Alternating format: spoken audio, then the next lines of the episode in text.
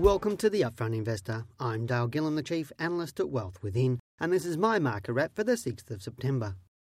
Our superannuation has come under fire again this week with former Treasurer Peter Costello commenting that increasing the superannuation guarantee from 9 to 12% won't necessarily help people build a retirement, and the statistics tend to back him up when you consider that superannuation in general tends to underperform other investments.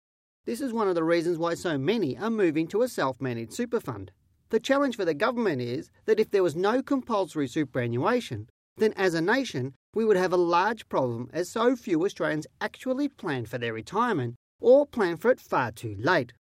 This is evidenced by the fact that even though we've had our compulsory superannuation system in this country for decades, on average men are retiring on $250,000 and women on $145,000, which are both well below what is needed for a comfortable retirement.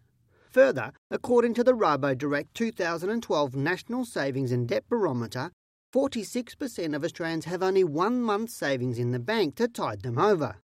Therefore, I would suggest that if there was no compulsory superannuation and everyone got 9% more in their pay each week, we would still see the 46% who I would consider essentially broke, as it seems Australians prefer to spend up to their income level rather than plan for their future. So, what do we expect in the market? Well, reporting season has been quite interesting this year, with around 69% of companies reporting slightly higher profits, which is really good news. However, the All Ordinaries Index has fallen and now looks like it will close for the third successive week lower than it opened, in what looks like the downward move that I've been expecting. If our low in June was our yearly low, then we would expect the next one or two weeks that our market will find support and start to rise back up again through the 4,400 point level. If we are still yet to see our yearly low, then it is possible this downward move will last a little longer into October, and we will see the All Ordinaries Index falling to between 4,100 and 4,200 points.